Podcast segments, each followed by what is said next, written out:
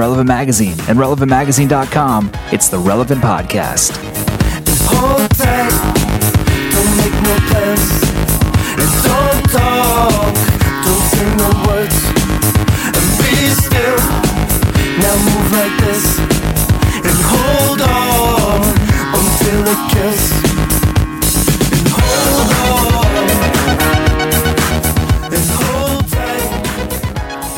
It's the week of Friday, February 26, 2010, and this is the Relevant Podcast. I'm Cameron Strang, and I always have a hard time saying February. If you if you say it correctly with the R in the right, Right. place, it's February. That's because it's the worst month. yes, Yeah. yes. Uh, uh, joining me here in our Orlando, Florida studios is uh, Josh Lovelace, Hey, people. uh, back from vacation again. Yes. Ryan Ham Hi, everyone. On the Skype line from Loverland, Virginia. Jesse Carey. Yo, yo. Oh, please. Uh, manning the ones and twos behind the wall of glass, Chad Michael Snavely. Say something.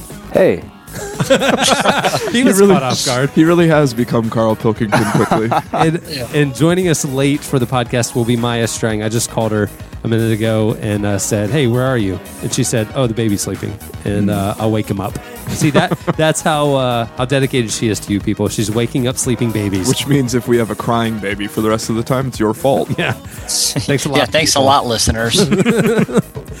All right, we have a jam-packed podcast for you today. I know I say that every time, but have I ever lied to you? No. It's always jam-packed if I say it. We have a interview and spotlight coming up later with indie folk group The Bowerbirds. Very cool. And later we have an interview with writer-director Jeb Stuart. Who's Jeb Stuart, you say? Well, right now his new film, Blood Done Sign My Name, is coming out, and, and Josh talks to him about that. But he is also the writer and producer of The Fugitive and Die Hard. That's awesome. It's pretty amazing. It was great talking to him. I, I, I really, I mean, the film is interesting itself, but talking to him and just going, this is the guy who wrote the line, I didn't kill my wife. and Yippee Ki right. I mean, yeah, yeah, yeah. I was gonna say that's the line you picked. yeah, yeah. Come now on. I have a machine gun. Ho, ho, ho. yeah, I mean, this guy has has found a way to use words in such a poetic form. Especially, Especially when uttered by Bruce Willis. And as we as we know by the new movie Cop Out, Bruce Lo- Bruce Willis is a poet, Apparently. a gentleman. Um, before all that, all right, we got entertainment releases uh, coming out. Music coming out on Tuesday, March second. We got a few here. Lifehouse is coming out with Smoke and Mirrors. which makes the fifth consecutive time they've released the same album. oh. Pocket Full of Rocks is coming out with More Than Noise, but not much more. And Almost Alice, which is music inspired by the film Alice in Wonderland. So it's it's Owl City, Plain White T's, Franz Ferdinand, Wolfmother, They Might Be Giants, and some other ones. So it could be a good. I mean, it looks like an amazing film. Yeah. So um, movies coming out on Friday, March fifth. Uh, we have guess what? Alice in Wonderland. Yes. Johnny Depp, Anne Hathaway, Tim Burton directs. Um, tune in to Relevance website on that day, March 5th, because we have an interview with Johnny Depp and Tim Burton Yeah. that we will be running. Uh, also coming out, Brooklyn's Finest, which looks fantastic. Richard Gere, Don Cheadle, Ethan Hawke, Wesley Snipes. Wesley Snipes is in it simply to pay off his tax debts. it's part of his I, I, was release, anyone else know? a little surprised when you, when they saw Wesley Snipes in a movie that's not about vampires and not straight to DVD? Not about basketball. What in the about 90s. Yeah. what about Passenger 57? yeah, that's true. Yeah, well, this Oh, is an forgot about action that. film. This is Right. That's action film. basically the Die Hard of Wesley Snipes movies. Yeah. Yeah, this is just part of his work release um, from tax jail. All right, well, that'll do it for entertainment releases. Up next, we are switching it up the Bowerbirds and then Slices. Stay tuned. Ah, me? Let's be free, let's be free, let's be free.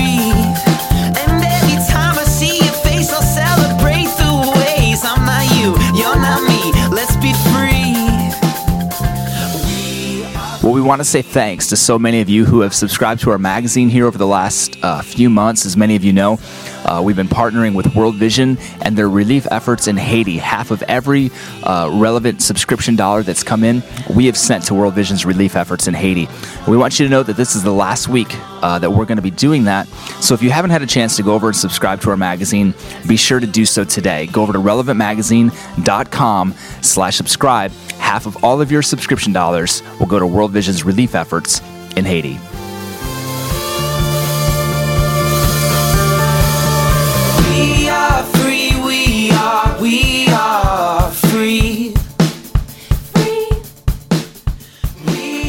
You're listening to Castledoor. The song is free, though you shouldn't get it for free. You should pay for it. It's playing right now on relevant.fm. At the beginning of the podcast, you heard Holy Ghost. The song is Hold On. It's also playing right now off Relevant FM. It's from their EP, Hold On, available at iTunes. Um, interesting story about Castledoor. I, I was in Los Angeles this last week, and we were invited to go to the Lakers Celtics game. And Oh, wow. there was a group of us there, and you know, hanging out and stuff. It wasn't in the regular seats; it was in like in a suite. And uh, we were watching the game. Maya and I were very much into it. Colin was asleep on the floor, and um, another couple comes up and uh, who was part of the group and was kind of watching it with us. We invited them to sit down, and it was Rick Cole and his wife, uh, pastors of a large church in Sacramento. We get talking. They know relevant. They're you know talking to us and stuff, and find out that their son is in Castledoor, the group in LA. So we're talking, and they said that their son's in a group in LA, and you know this indie group uh, getting a lot of buzz. And I'm like, yeah, everybody's getting a lot of buzz. No, they were on the cover of LA Weekly as like the group to watch. That's cool. and all this stuff. And I'm like, really? That's I mean that's amazing. And they said the name Castledoor. It's like I know Castledoor. We're playing the song on Relevant FM. Really? Oh yeah. The story. Do you know the story of Castledoor? It's like no. Well, apparently their son and the other lead guy in Castledoor were in a group, uh, a Christian boy band group called Plus One No. in the late '90s. Plus one. Plus One. When Plus One uh, finished, you know, they moved back home and stuff and started up another group. They moved down to LA. They got married. So it's them, their wives, and two other guys. And they're playing all the clubs, they're playing all the stuff. It's this really great sound. You just heard it. I mean, it's a really cool group. And uh, so they're like, yeah, what's interesting is, you know, they've been doing this, they've been doing Castle for two and a half years. And uh, actually, tonight, I mean, the dad kept, Rick kept checking his cell phone. Tonight, they're having a meeting, a band meeting, because, you know, one of the founding partners, not their son, the other guy, had said, listen, guys, I mean, it's been two and a half years. If we were going to make it, if we are going to get signed, it would have happened by now. They had a bunch of deals almost happen, fall through. Everybody's really committed to to the group, but this guy's kind of seemingly losing interest. So they had kind of a come to Jesus meeting mm-hmm. to see like what was going on with the group, and they ended up breaking up that night. So Castledoor le- a week ago Thursday broke up. Then uh, uh, they had a show on Monday, and I'm watching Twitter. We were still in town, and a guy that I happen to be following on Twitter is like, "Hey, I'm going to the finale farewell Castledoor show at whatever venue tonight." You know, whatever, and said how great it was, how sad it was, and they ended up breaking up like right there in one weekend. Wow. So Wow. Wow. Do you think it's because they wanted to get back together as plus one? I think so. Well, that's where the money was. You know, Yeah. so Weren't we in a elevator with plus one? Remember? Toby Mac. Did they snub you? No. Well. Oh, okay. One more story from my trip. Oh, okay. jeez. So we're at dinner, at a really good dinner, right? A really nice dinner. And I'm at a table with um, Kevin Palau, the president of the, of the Luis Palau Evangelistic Association, son of Luis Palau, and his son. And, uh, and, and really cool guys. And we're talking and stuff. And, and at the table, a few feet away, I see John Tesh. Oh, that was so exciting. Was he Yes. playing the piano? No, he was just glowing. Oh, I didn't know if he was in- picking up an extra gig. He was in the same party as we were. Man, Wow. So the this best, is how Not the high same rolling we table, are. though. I'm in a I'm at a party with John Tesh. Thank you very much. the very best much. part of John Tesh, I have to say, is that part in the NBA theme song video when he plays his answering machine and it's like him laying down that bass track. And he's like, So you can hear the answer machine. And I'm like, "Blah, ba-da-da-da-da-da-da-da, and it's awesome. Hey Chad, play us a sample of the NBA on NBC. Hold theme on, hold song. on, wait, wait, wait. Maya used to dance to this song, right? Yes. A- a- and Yeah. uh, a long time listeners know I get extremely pumped when there's any type of jock jam. played. All right, Chad, now you can play it.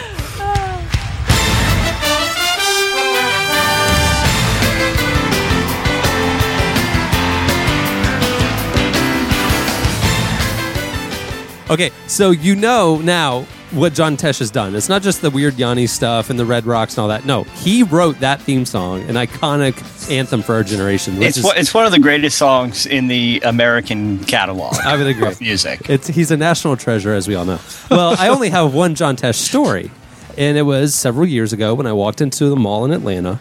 And I walked into the mall and I saw John Tesh standing there, and I'm telling you, a ray of light was beaming on his head. he looked like an Adonis, a ma- uh, you know, a god among men. He, he stands a, a good two feet above every other man in the Yeah, room. he's I mean, tall. he's he's amazing. His glowing Goldilocks hair, it's just unbelievable. It was just He's like nine and a half feet tall and he's 500 pounds of pure Basically, muscle. basically, he's the And he's music. Goliath. Yes. except except awesome. He came late, and I knew when he had entered the room, even though my back was turned. Because you could hear like music playing and no one was playing music. It was the NBA on It was NBC just very, theme song. very softly. You heard like, Yeah. And he released a handful of dubs when he walked into the room. I mean, he didn't release them; they just fly out of his pockets. yeah, they did. Yeah. like GOB from Arrested Development. Yeah. So anyway, I'm like, hey, look, that's kind of funny. Like John Tesh is there, you know. And when I saw him in that mall, that was the mall where Toby Mac snubbed me for the third time. Right. Okay, so I tell them the whole story. They're like, Toby Mac snubbed you? And I, yeah, I tell them the whole story that you podcast listeners have heard a number of times how Toby Mac snubbed me in sequential uh, meetings over the course of about two months in like 2003. So anyway, uh, I tell them this whole story and they're like laughing and whatever. And then they end it by going, you know, uh, Toby Mac's related to us. oh, no. through marriage, through the brother and the sister of somebody. His wife's sister is married to Toby Mac. Okay. So it's like Uncle Yeah, Toby. Uncle Toby. And, Pretty uh, close. So, so I Kevin, think he prefers Uncle T Mac. Right. Yeah. Yeah. uh, so he texts him. Guess who I'm having dinner with? and uh, and Toby apparently texted back, uh, "Tell Cameron that 78,000 copies opening week is relevant." He did not. I missed that part.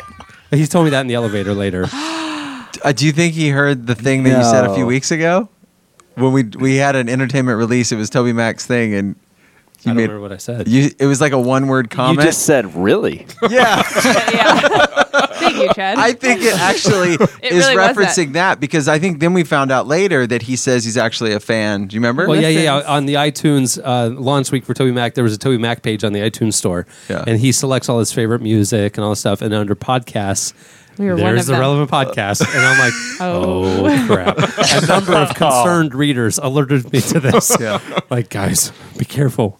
um, so anyway, so Hey, if we can use our power to levy a DC Talk comeback tour, I'm all for it. They've been plus one. I mean, if Sonic Youth can rejoin and play through their classic albums from the 80s and Public Enemy's playing It Takes a Nation of Millions, like DC Talk can rejoin and perform friggin' Jesus Freak. that's true. Well, that's what I'm saying. They'll they'll get plus one to open for them. Exactly. It would be awesome. I would go. Okay, on Twitter right now, somebody just replied to me and says, um, "I don't want it is playing on Relevant FM right now." I, th- I I thought you were kidding about that on the podcast. No, folks, we added "I don't want That's it" to the. Relevant FM playlist. Uh, funny, funny story. I played that at a wedding this summer when I was DJing. people weren't sh- people weren't sure what to do. That's great. Wait, you DJ'd a wedding? I mean, DJ'd. I like made an iTunes playlist and like, re- well, the only actual DJing I did was I mashed up a Sandi Patty song with a Kanye song. yeah. Do you have a copy of that? Yes. That's unbelievable. yeah. It's called Love in Kanye language. That's amazing.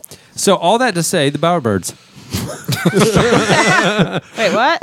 uh, Castledoor, broke up. Enjoy their music. It's on of him right now, or they're breaking up, or something. For the time being, you can check out myspace.com/slash Castledoor Music. Okay, the Bowerbirds. Um, the two members of the Bowerbirds currently reside in an Airstream trailer on the outskirts of Raleigh, North Carolina. On a quiet plot of land that's completely off the grid. The songs could be written underneath a moonlit sky, joyously sung around the campfire, and performed without the use of any electric amplification. The music is pure, spiritual, and perfectly unrefined. Are we still talking about John Tesh? And with each song, Bowerbirds remind us that we humans are part of something larger than our culture, larger than humanity, something beautiful and sacred. You can check them out at bowerbirds.org or on MySpace slash Bowerbirds. Here is Elise interviewing the Bowerbirds. I don't need from you a waterfall of careless praise. and I don't need a trophy for all the games I've played. All right, I'm Phil, and I play the guitar and sing. Um, I'm Beth. I play the accordion and keyboard and sing. Okay, and this is Elise, and I'm here with Relevant Magazine talking with the bowerbirds. So, first of all, what is a bowerbird?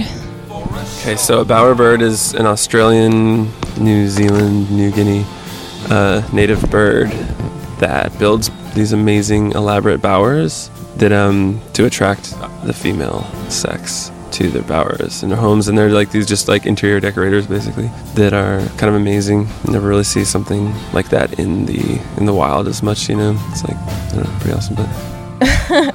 So it's it's all about the ladies, apparently, for the bowerbirds. Exactly. Okay, and how did you guys get together? Well, I built this amazing bower, and just kidding. Uh, we actually met at Whole Foods. We worked um, together. I worked slinging salads in the salad department, and Beth worked in the whole body department.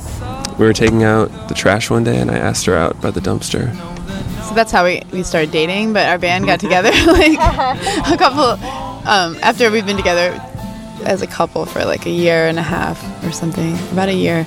We lived out in the country in South Carolina. He got a job as a bird watcher, like following birds, and we moved out there and he started writing. He recently, um, or I guess not yet, but he was playing in another band and he was writing music that they didn't think fit in. So we started writing this new music and I started to accompany him. Yes, they all admire you. You are free.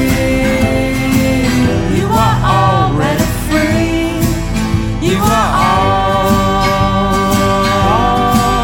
already free. And I know um, that you, Beth, you paint and other visual arts and things like that, and that you guys had a web design company. And I was just wondering how, like, what is your perspective on art, and how do you feel like your music and other arts that you're involved in, how do they inspire each other, and is there any relation between those? Yeah, I think. Well, I think we did the web design as just a way to make money so that we could do our other art forms. We liked it doing it too, but not really compared to music and painting and stuff because that's like we have complete control over those.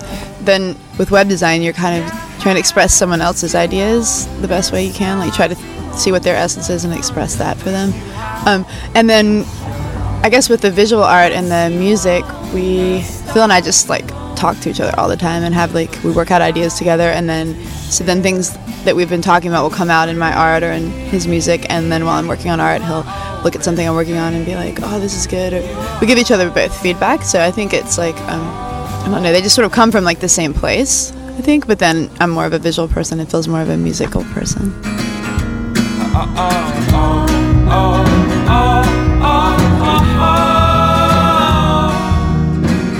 And a lot of people describe your music as folk, and typically that genre is associated with having a specific statement and a purpose to your music. And what would Bowerbird's statement be through your music? Um, I'm not sure there is one statement, especially especially now. I think the music has like evolved and changed over time um, to where you know now it's just kind of just like create you know general creative expression and it's not really like we're trying to make a point for people you know it's more just like expressing how what we do and what, how we feel about the world you know? And so i think it's maybe just there's ideas about like diy mentality like sort of taking charge of your own life and you, you're already like free to do what you want and to live you know we're, we're sort of trapped in a way in, in like a system but you can like find ways to live the way you want and you don't have to be part of something that you don't believe in and and also things about the environment. Like we're our culture this big culture all over the earth is kind of we're just kind of making it so it's i guess our first album talked a lot about ideas that it's not completely unsustainable the way we're living and it's just really scary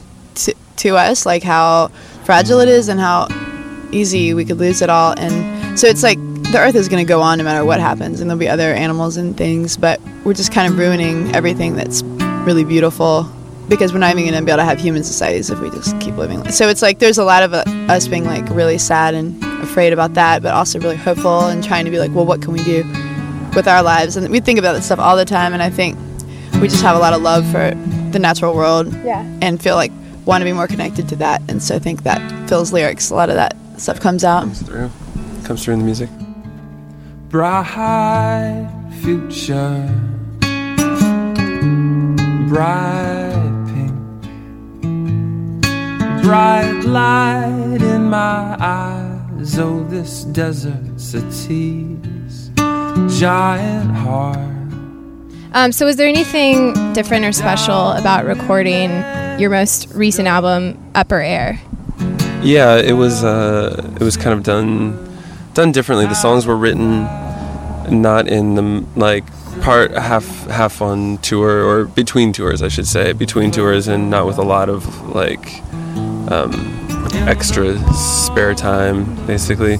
So all the songs were written kind of um, like piece by piece, and then recorded piece by piece too, and um, in like a positive way. Just you know, in kind of like in in that we um, we uh, got to do new things with the recordings and like layered on top of the songs and kept them minimal at the same time, but added marimba and and um, it was kind of it was it was fun. But the first album we we recorded just wrote the songs, wrote the parts, and recorded live. So there's something to be said for both of those methods, but like it was it was pretty fun to kind of just do something new and different and make it sound large and different. Hi. Oh yes.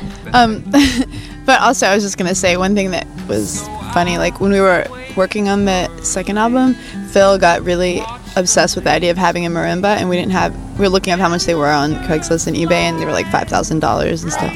We were just like, uh, can't buy a marimba. And then he just decided to make one. So he just like bought all the um, the little wood. We went to this wood place, like where they have really nice woods, like super thick woods from wherever, and he got these really nice wood and then sanded like with a hand sandpaper, just like sanded each one down, cut them to size, and then sanded them, and would be like bong bong. You have to like use a little um thing to like hear it. This just have double two resonances, so he was just like bong them until they, and almost all the keys. Some of them came out a little bit where you didn't get both resonances, but um anyway, that took like Phil got carpal tunnel, no tennis elbow from sanding.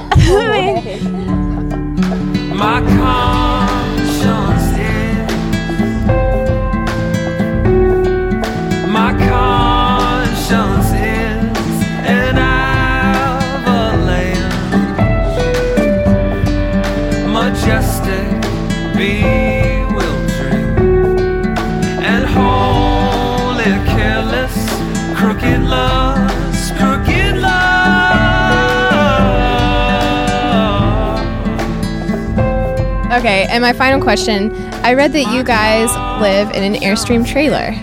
And I was wondering how long you've been doing that, maybe why you chose to, and, you know, pros and cons of living there. Cons, it's very small, A teeny little place. It's like a little bit bigger than this minivan, basically.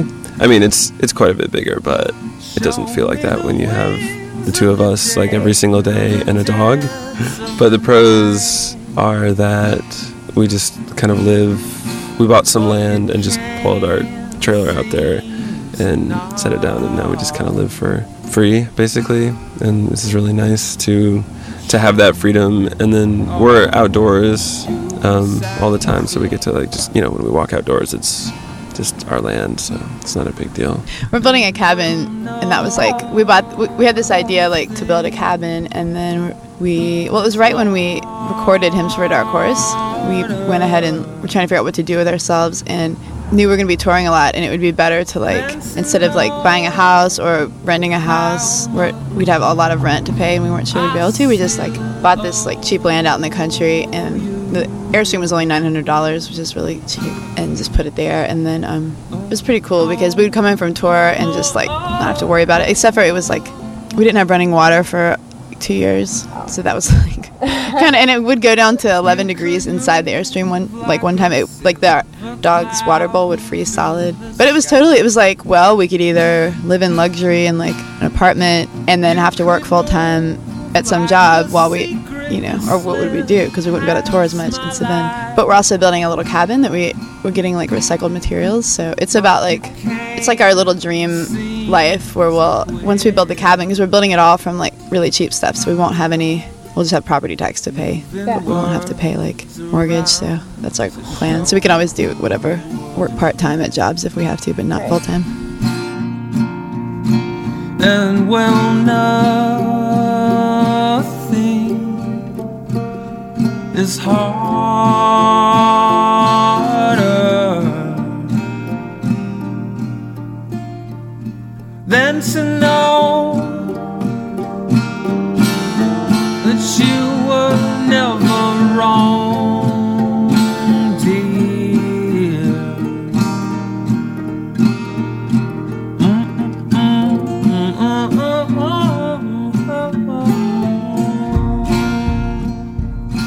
That was the Bowerbirds. Check them out at bowerbirds.org.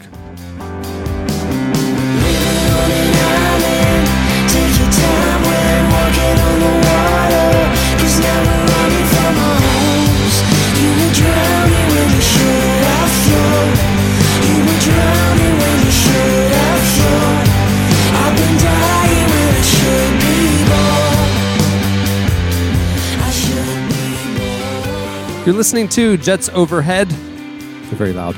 Uh, the song is Put Your Hands Up, playing right now on relevant.fm from their album No Nations Maya Just Put Her Hands Up. I, I like how obedient you are to Jets Overhead. That's great. Um, I'm obedient to songs that tell you to do moves. Things. Yeah. well, don't listen to the R. Kelly.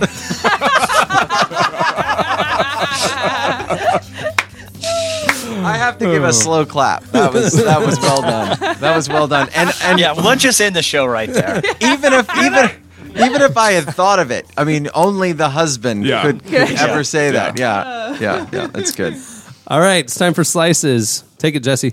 Uh, so, an 18 year old uh, in, a, in a town outside of New York was arrested and is being held without bond right now for a very strange crime.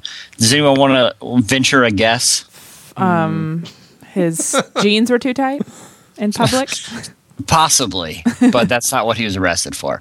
Okay, so his crime was he was breakdancing. Apparently, this guy showed up uh, at a friend's house party and he had on a sweet diamond studded uh, belt buckle and just started breakdancing the night away.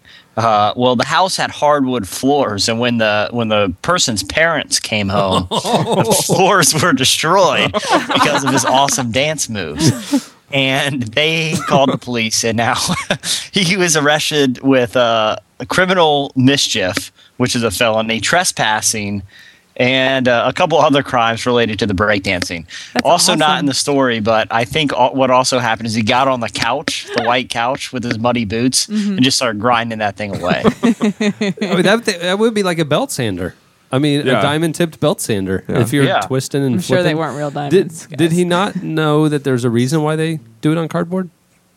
Apparently not. I mean, uh, He thought that was for poor people. yeah, that, that's He's not for guys that wear diamond studded belts. Yeah, yeah, yeah, yeah. Oh, that's funny. Oh man, Oh. It, so- it sounds like the plot for Flashdance. Yeah. it's the beginning of it because I could picture Wait, him. what? That's how it starts? I've no, never I don't seen know. I don't. I just know the storyline. That's the one with Kevin Bacon, right? Where they're like not allowed to Yeah. dance. No, that's um. or is that Dirty Footloose. Dancing? Footloose. Footloose. That's what I was thinking. There's of. so many to choose from. I know. There's so many 80s. Did you say dance Dirty movies. Dancing? I don't. I've never I don't want seen to that see either. Kevin Bacon and Dirty Dancing. I've never seen Dirty Dancing either. I haven't either. Yeah. You haven't? No, No, I haven't. I don't listen to R. Kelly songs. I'm just Have you seen it? Uh, yeah. I, I, knew you had. You I hadn't said anything. Foot, Footloose. yeah. Footloose is what I was thinking Footloose. of. And I'm just I'm picturing him like, is that the one with "Don't Put Baby in a Corner"? Yes. No, that's The that's dirty, dirty I get them dancing. all mixed up. Dirty dancing. that's where it is. all these 80s dance movies.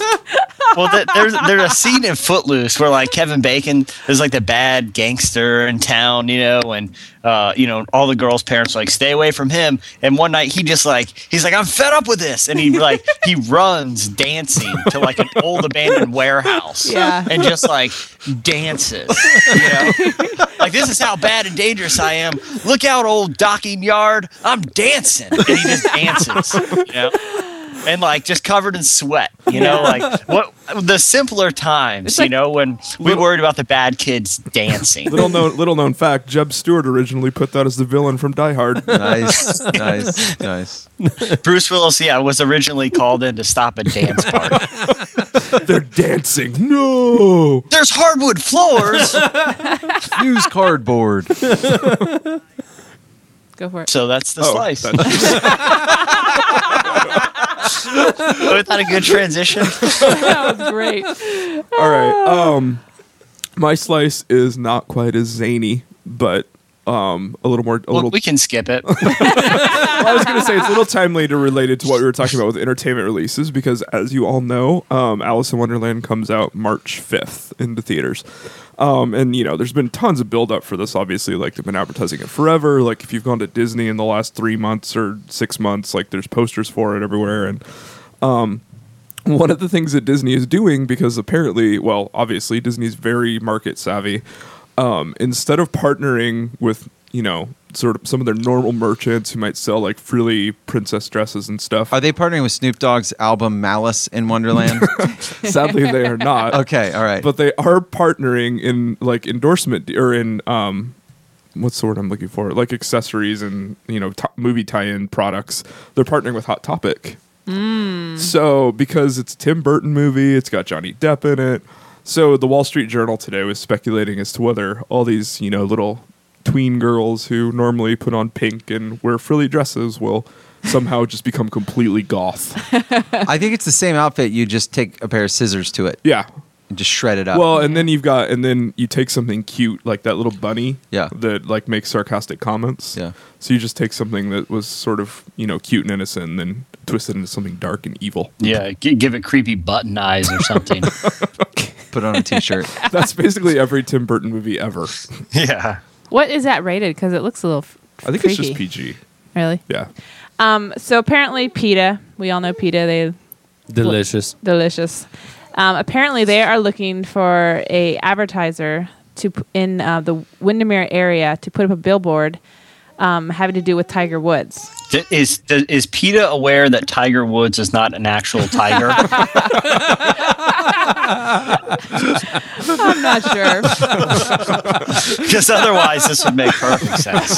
they just they just saw something come across the wire, and they're Yeah. like, "That tiger." It's like Tiger Woods harassed, and they're like, Yeah. no. I know. Killer of all joy. tiger? Killer of all joy. The PETA people.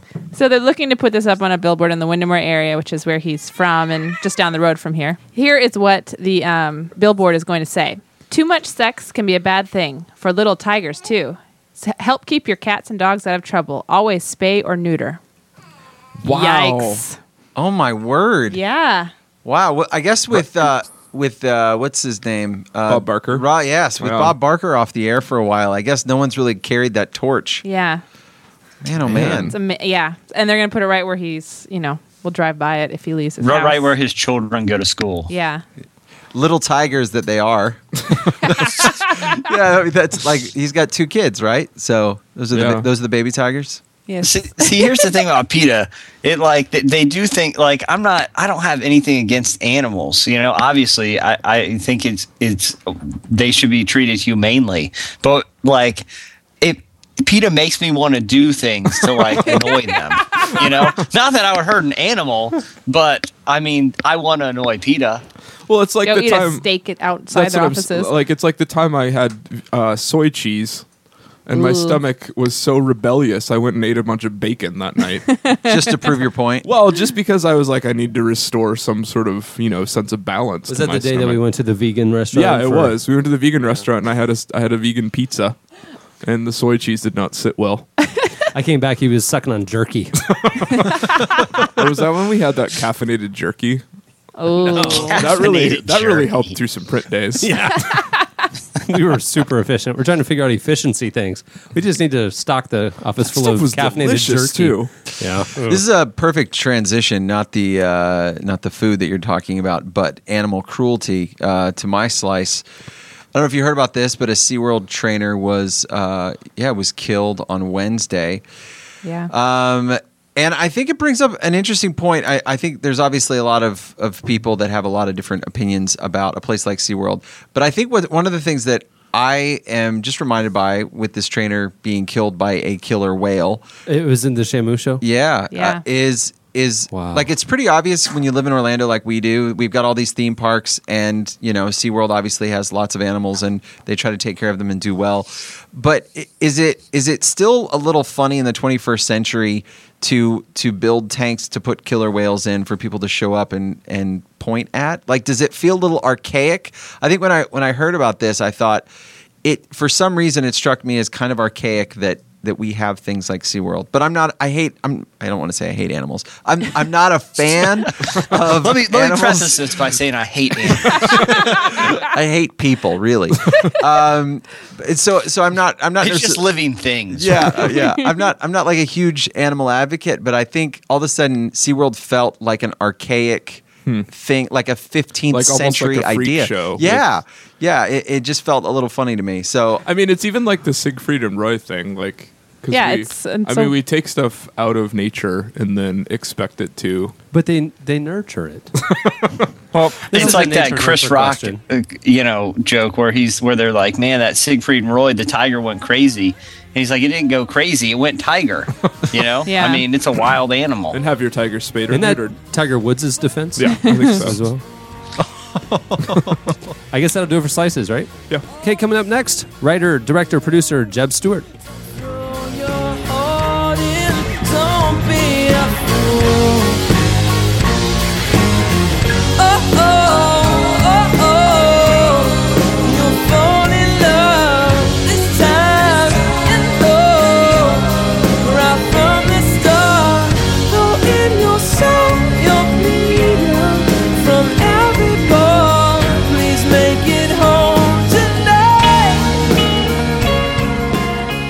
You're listening to Ives the Band.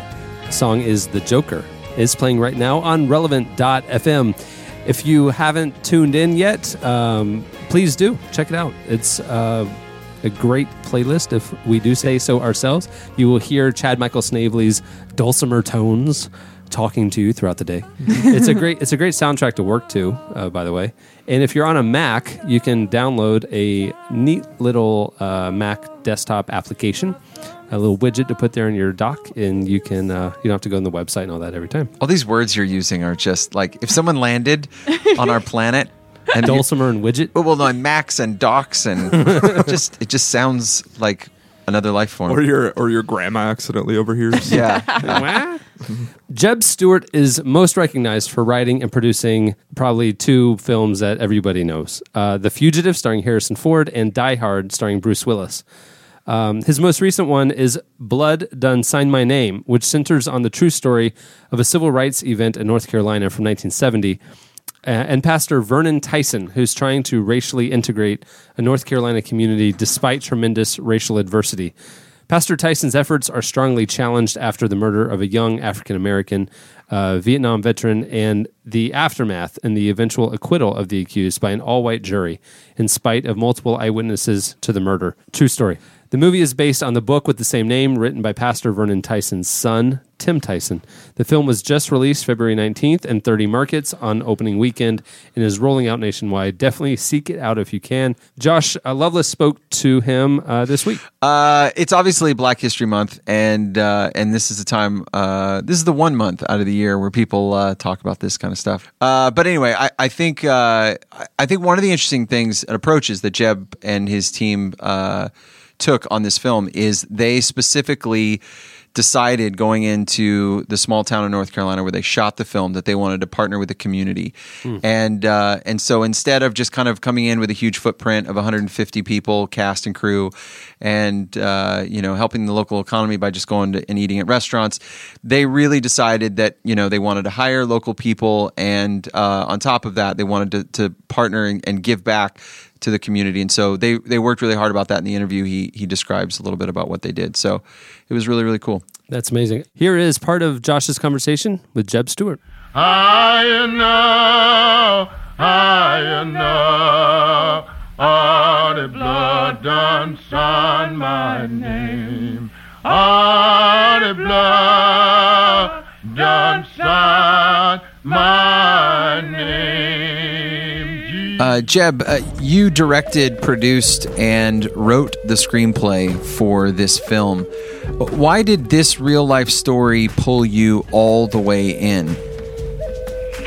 Well, Blood Done Sign My Name, which was based on a, a nonfiction book by Tim Tyson, uh, appealed to me on a couple levels. One, um, it was a story of the South that resonated with me because I felt like there were lots of elements, both of the civil rights movement and of my personal life, that he touched on. Um, for, for instance, uh, Tim Tyson was the son of uh, a white Methodist minister in, in North Carolina in 1970, and I was the son of a white Presbyterian minister in another part of North Carolina at the same time. Um, when I read Tim's book, which really talks about the challenges that his father had in terms of dealing with uh, uh, elements of race, and in, and more specifically around a, a particular incident that happened in his town, you know, I went to my father and asked what his recollections were during that period of time in terms of his his career in the ministry. And I remember my father saying it was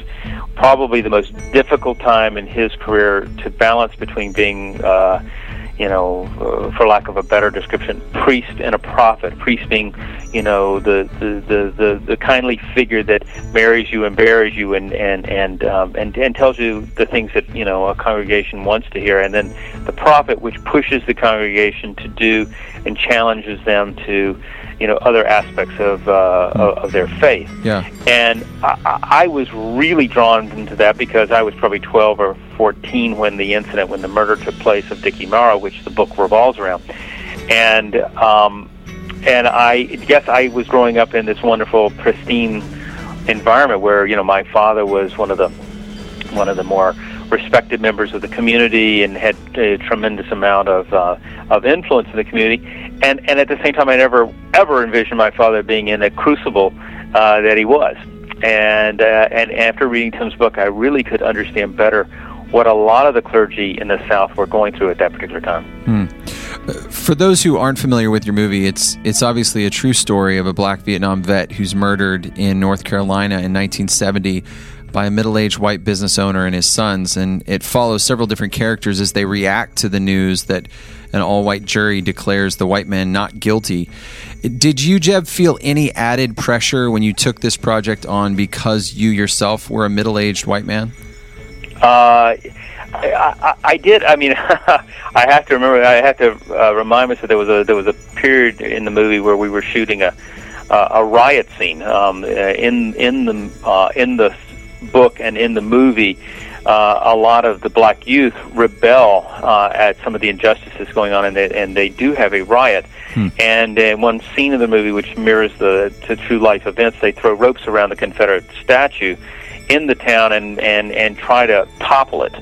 And I can remember during a, a break in the shooting, I sat at the base of the statue and I thought about my Confederate grandfather was probably rolling in his grave somewhere. You know, Yeah. the thought that his grandson was sitting there orchestrating this.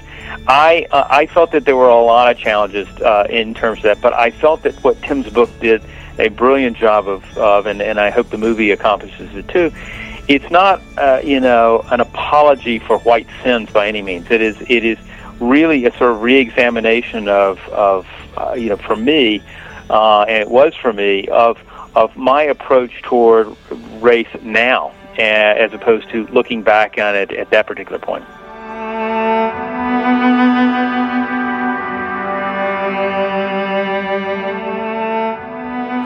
One of the more striking things that this movie triggered in me is that this real life story only happened 40 years ago.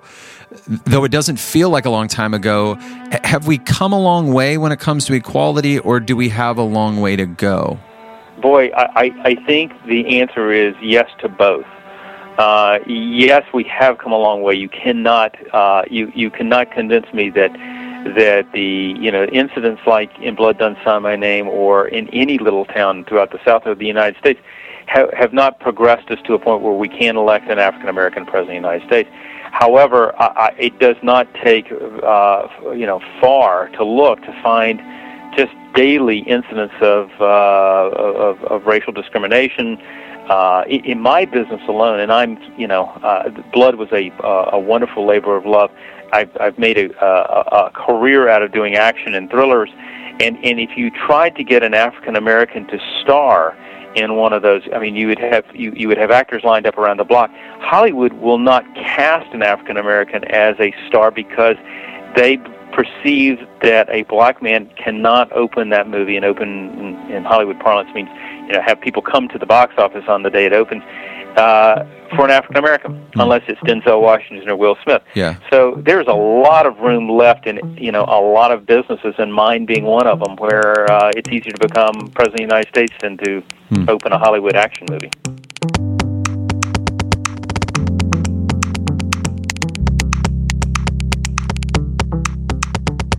You, you pointed to a little bit about your history and your past with uh, with action films. You obviously contributed to the screenplays uh, with Die Hard and The Fugitive.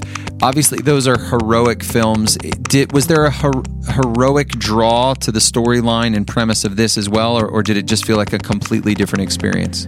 No, I, I, I think I'm naturally drawn to uh, bringing out heroes in, in, in a story, and, and there were a lot that I felt like it mirrored what Martin Luther King said, you know, in a letter from Birmingham jail. Someday we will tell the stories of, of the real heroes of the South and the movement, and and I hope in some ways that Blood is sort of a, a, a step along those uh, in that direction. You know, the stories of not only Vernon Tyson, the minister, but Ben Chavis, uh, who who when he led his kids out of the school to march and protest, you know, he lost a job, but he found a vocation. He became one of the great advocates of you know, uh, of not just civil rights but of human rights at that point. Yeah. Eddie McCoy, a, a, you know, a, a young uh, veteran who led some of the bombers in, in Oxford, North Carolina, went on to become the, uh, you know, first elected African American official in Granville County since Reconstruction, and Golden Frinks, who I kind of, you know, make a, a point of in the movie.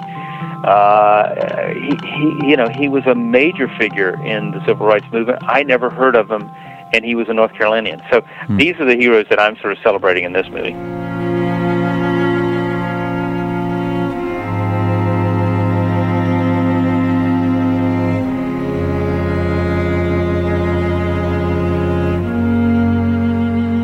You shot this movie in a small town in North Carolina, and, and I found it fascinating that you did some creative things to bridge the gap between uh, the film and its crew and the community of people that lived in that specific town. Can you explain a little bit about what you did and, and why you did what you did?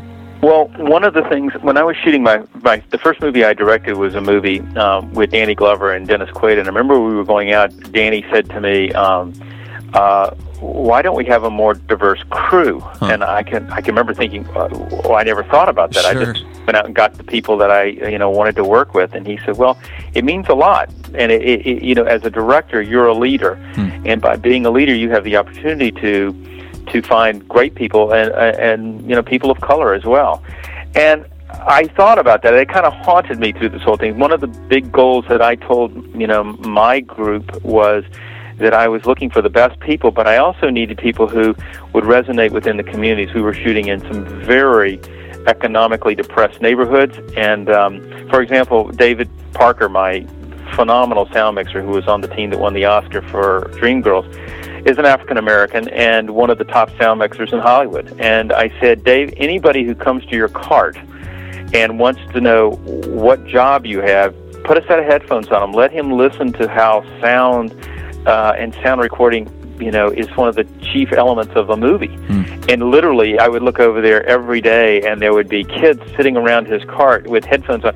This was, you know, for a lot of these children, they had never seen a movie company come to town, and and and a movie company has 150 plus employees at all times. Yeah. You have to feed people and transport people. It, I can't tell you what an impression that made on um, on local children. It was just it was great, and for me, it, that was part of the movie.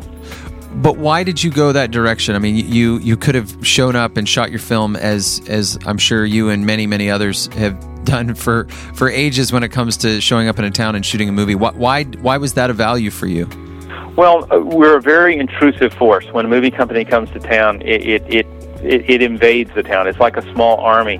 And I tell my crew that we have to be real, you know, we, we're telling a story and we have to be good stewards of that story. Hmm. It, one of the worst things that we could have done is come in and, and been insensitive to, um, you know, say the black community when we're shooting a story which dealt with civil rights. Um, I wanted the crew to be uh, completely aware of what we were doing, and, and, and that's that's tough with a Hollywood crew. It's like a uh, it's like a pirate ship sometimes, and and at the same time, my crew was very sensitive to it, and uh, and, and I wanted kids especially, and well, primarily the children.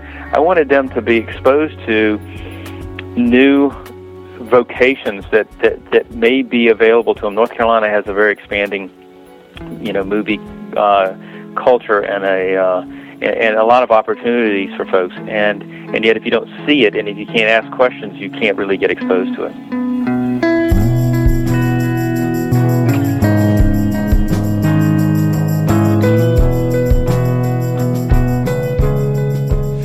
One of the things uh, that's interesting about the film is that it's it's obviously adapted from a book. Do, do you read books specifically to to be inspired by something to, to shoot and maybe film uh, and write a screenplay for later, or, or do you are you able to read for, for fun? Oh, that that's a really good question. You know, I read so much um, uh, fiction in my work. You know, I'm sent novels and things like that. That I, I when I do read for fun, I, I, I tend to read nonfiction. You know, I, I, I love history and biography, and I love um, you know finance books and things like that. Um, uh, but I, I rarely will go and pick up the latest novel anymore because I, I just read. I, you know, I, I live in the fiction world. I, I, I love to escape for my own pleasure and other things. How did you decide with this piece uh, what cinematic qualities that you want to keep from the book and what fictional elements that you want to add to make it compelling for film? That's a really good question. I, um, you know, Tim's book is a memoir surrounded by a, a, just a terrific treatise on race and civil rights, and and um, and because it's you know it's not a strict narrative, I had to kind of um, take events from other areas and, and, and sort of weave them into the tapestry of a narrative.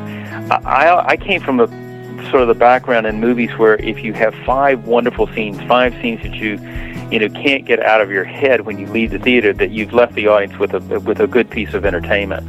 And uh, so what I tried to do was to think of the five scenes from the book um, and and build a story around that. I mean, you know, one of my favorites is the scene. There's a scene in the movie where young Tim is has been involved in a minor racial scuffle, and his father, instead of punishing him, tells him he's going to take him for a trip. And and for me, he takes him out for a picnic with his older brother, and they have a great time. But he knows his father's going to come down on him at some point. And as they're relaxing, he says, "You know, I I I, when are you going to talk to me? And his father says, I'm not. I'm going to show you something. And he takes him to the top of a hill just as the sun's going down, and he shows him what looks like a picnic of, of, of a lot of white families. They're, they're folding picnic blankets, and kids are playing tag, and the fireflies are out. And then some men erect a cross in the field, and Tim immediately sees the cross and says, you know, i- i- it's a revival. And his father says, no, it's not. And it, of course, as the evening progresses, he rapidly finds that it's actually a Klan rally and that they set the cross on fire. And later in the car going home, you know, Tim says, you know, I saw the cross, I thought everything was good. And and, and the lesson that his father wants to teach him comes through at that point, you know, uh, that, that, that evil sometimes hides in, in, in ordinary things. And for me, that was, you know, I've gotten a lot of emails from people who've seen the movie because it, it's a it's a it's a scene that people are having difficulty getting out of their heads, and that's. I I feel if you can put five of those type of scenes in a movie, you've you've you've got um, a good start to a movie.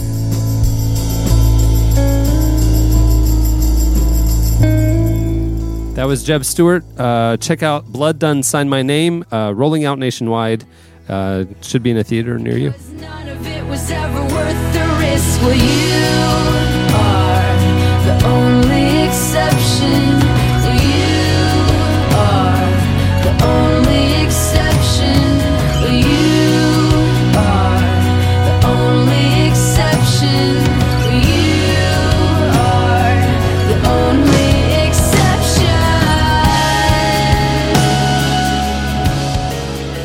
You're listening to Paramore. The song is The Only Exception. It is playing right now on Relevant TV. You can watch the video there. It's from their new album, Brand New Eyes. They're on tour in the US starting at the end of April. Check them out at paramore.net. Okay, it's time for your feedback. All right. Well, as you know, here on the podcast, we bring you uh, deep, interesting, substantive conversations like we just had with uh, Jeb Stuart. And we also bring you breaking news and pivotal things for us to contemplate, like the fact that the situation has his own cologne. And on last week's podcast, we asked you, we talked about the cologne, and we asked you if there was any celebrity that should have their own cologne. If there's any celebrity you wanted to smell like, who would it be? Hmm. What would the name of the cologne be? And what would it smell like? Mm-hmm. You went over to the podcast episode page at relevantmagazine.com and posted your replies there. And a few of you tried to call into our podcast hotline and let us know that the line was down. It was cold. We have now fixed the podcast hotline. That's good. And uh, Just in time. next week, you will be able to call in and, and give us your feedback. So, anyway, here are some of your replies to what celebrity you want to smell like. A, a couple of my favorites uh, came from Zach Harper. Uh, he uh, proposed a cologne called La Bouffe. but listen, it's from Shia LaBeouf, and it's a scent that's supposed to make you smell manly, but ultimately doesn't work because people still think you look like you're 16. and uh, so, everybody who who uses Axe. yeah, it's the, ex- very similar. Yeah. Uh, and then he suggested uh, cologne from Marky Mark. Mark Wahlberg, scent of sweat and testosterone. It causes Donnie Wahlberg to show up at your house asking for some cash. After of which he'll ask if you uh, what you're doing and if you want to hang out. Can I can I just say that I think the Mark Wahlberg cologne would smell like a funky bunch of flowers? Oh. Thank you. Oh, You can there say that, and you did say that. Well, Chad B said that he wanted a fragrance named after or uh, scented after Jean Claude Van Damme, and the cologne would be called Uppercut. and it would not. It would also not like an uppercut. It would knock you off your feet. Um, that's because it's mostly uh, Van Damme sweat and blood. So uh, wow. oh, wow. He's not expecting to sell many of them, I hope. Jesse, I don't know if you saw, but uh, Stephen Parks uh, gave you a little shout out uh, on the episode page. He said, just to make Jesse's day, I'd make a Steven Seagal cologne. It would smell of a sweaty Zen master, and if you approached the box cor- incorrectly, it could snap your arm. and he said the bottle would be in the shape of a huge kitchen knife, homage to Under Siege, and it would be simply called Retribution, with the option of remarketing it to the hip hop audience under the name Say What. I, I think that has a future. I think your game is catching on. We didn't play it today, but uh, man, I, I feel like the heat is uh, is building across the country. True. Oh yeah, it's week. it's it's a buzz right now. The nation is a buzz. I'm I gotta say I'm a little disturbed how many listeners want to smell like someone has sweat. I was gonna say at least half of these Like have to do with the it's celebrity it's like sweat. w- maybe we're maybe we're missing this market of 12 year old boys who just smell like sweat all the time. I, I like Dan's. He said that he wants a Morgan Freeman cologne, and he, he doesn't mention anything about the scent or the theme. He only wants the a Morgan Freeman cologne because he wants a Morgan Freeman voiceover commercial. Uh, when I was in middle school, I really, really, really wanted the Debbie Gibson perfume. Never got it. I remember using Brut aftershave briefly. Yeah. For a period of time. You can still use it, I Oh, think. it made me so- made me feel like a man. Get at the grocery store. I was gonna say you you, you went through puberty instantly. It's true. It's like whoa! I suddenly have armpit hair. Thanks, Brut. I got Stetson cologne one year for Nice. Christmas, and I was like, I felt like the man from Snowy River. I don't know if you guys ever saw Yeah. that movie back in the day, but I just I felt like a man, right? And and I think like two years later, I w- was was buying gas at a gas station, and there at the counter, point of purchase sale, Stetson cologne, and I'm like, wow. I think my parents got this at a gas station on on Christmas Day. on Christmas oh man, Day. I gotta get Josh something. yeah, I thought it was expensive, but it wasn't. Yeah. Well, for it's for some reason, whenever I picture a guy wearing Stetson, like I pictured you in a flannel shirt, like on the side of a desert road pumping gas. So Yeah, it was weird because I wasn't riding my horse that day. I was actually putting gas into my truck, but yeah, uh. into your old Ford pickup yeah, you can picture it now. with a gun rack. Yeah. yeah. All right. Well, if you want to join that conversation, you can head over to that podcast episode page. Uh, now it's time for this week's editorial question of the week. Editorial question of the week. Hey. All right. Well, as many of you know, we are on week two and a half or two ish of Lent. Uh, the it depends on which uh, calendar you're using, 40 straight days, or the Lenten calendar, which is 46 days because you get six feast days. Right. Um, but anyway, you're you're a third of the way through, and a lot of you, even though um, maybe a lot of you aren't liturgical or part of that uh, line of denominations, a lot of a lot of people are uh, observing it this year. There are organizations like Bloodwater Mission who are challenging people to 40 days of water only, and things like that. Um, and so we wanted to know what you're doing for Lent, if anything, and how it's going. Because it's easy to talk the talk at the beginning, but now you're third of the way through, and just curious how, how it's going. You gave up your diet, Snapple. This is a personal question. Yeah, I gave up all liquids but water. I'm doing the water thing. I actually announced that via Twitter that I was going to do that, and then all these organizations hit me up going, "Which organization are you doing it with?" And I'm like, "I'm doing it for Jesus. Leave me alone." But, I realized that I I had a caffeine addiction. I mean, I was downing a gallon of Diet Coke a day and Yeah. Diet Snapples and coffee, and I just thought I don't want to have anything with a grip on me and. Fasting in unison with other people in this season is is good. Have you found any new addictions uh, like emerging as a result of losing your caffeine addiction? Like, are you gambling a lot or using heroin? Co- cocaine. Yeah. just coke. Yeah. Um, No, no, it's it's been tough though. Been, I mean, we're as we're recording this, we're a little more than a weekend. I, I, I've had like a nonstop caffeine headache. Yeah, but That's I guess yeah. that's probably a good thing. Yeah, I gave up caf- coffee last year, and it was just like those first two weeks. It was just like, what have I done? yeah. I mean, I can imagine people who are truly, truly fasting. I mean, for forty days. Right. I've, I've done a forty day fast before, but it was a long time ago, and it was miserable. Yeah. you know. But you know the thing about in Lent, I mean, doing it in unison with other people. I mean, there's strength in numbers sometimes, and Or you support. just suffer together. Y'all just get really angry and mean together. Are any of you guys doing anything for Lent? I gave up diet soda to be with you, but I'm having teas and stuff like that. You're having regular soda. Yeah, I have regular soda. You get to experience flavor. yeah. I uh, I gave up Lent in general. I usually participate, and this year uh, this year I'm not. So that's that's what I decided to do. I decided to give up um, an hour of noise every day. So Is that why you tell me to shut up at a certain point every day? yeah, no. Um, Is that when you're sleeping? Like no radio, or- no TV. Yeah, no radio, no TV, no iPod, Is no that when you're asleep? no night? internet. No, no. it is. It is like I mean, because I try to s- intentionally spend a lot more time reading the Bible and praying, and it is embarrassingly uncanny how often I'll fall asleep when I'm trying to pray. so, It's too quiet. yeah, well, that's what Yeah. I'm saying. And I'm well, like, then you need to read the Bible and pray with a little background noise, and then just do the quiet part some other time. it's like I mean, it's only an hour, and uh, at first I was like, oh, that won't be that hard. It is hard to carve an hour Yeah. out where you intentionally set everything aside. Yeah. Like, Man, I should have done 15 minutes. so, yeah. Yeah, we want to hear what you're doing. Go over to relevantmagazine.com, click on the podcast center or the podcast episode page. Right there in the comments, tell us or call in to our podcast hotline, which has been resurrected. It is 407 660 1411. Extension is 126. And you can leave your message there, and we'll play a couple next week on the podcast. All right, well, that'll do it for this week's edition. Many thanks to the Bowerbirds uh, for talking to us. You can check them out at bowerbirds.org. That's B O W E R birds.org or myspace.com slash bowerbirds. And thanks to Jeb Stuart. And check out Blood Done Sign My Name. It's an amazing story, um, very poignant and challenging. Uh, check that out. It's in limited release now, should be rolling out to a city near you uh, very soon. Well, that'll do it. I'm Cameron Strang. I'm Ryan Ham. I'm Maya Ham. I'm Josh Lovelace. And I'm Jesse Carey. On behalf of Chad Michael Snavely, we'll see you next week.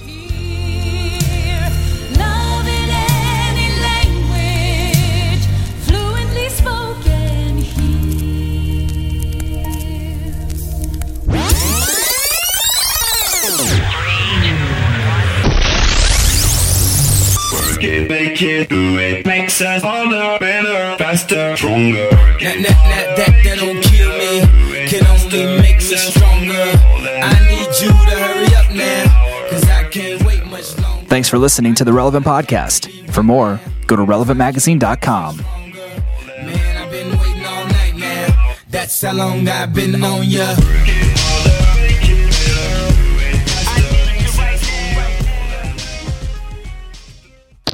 Is is PETA aware that Tiger Woods is not an actual tiger?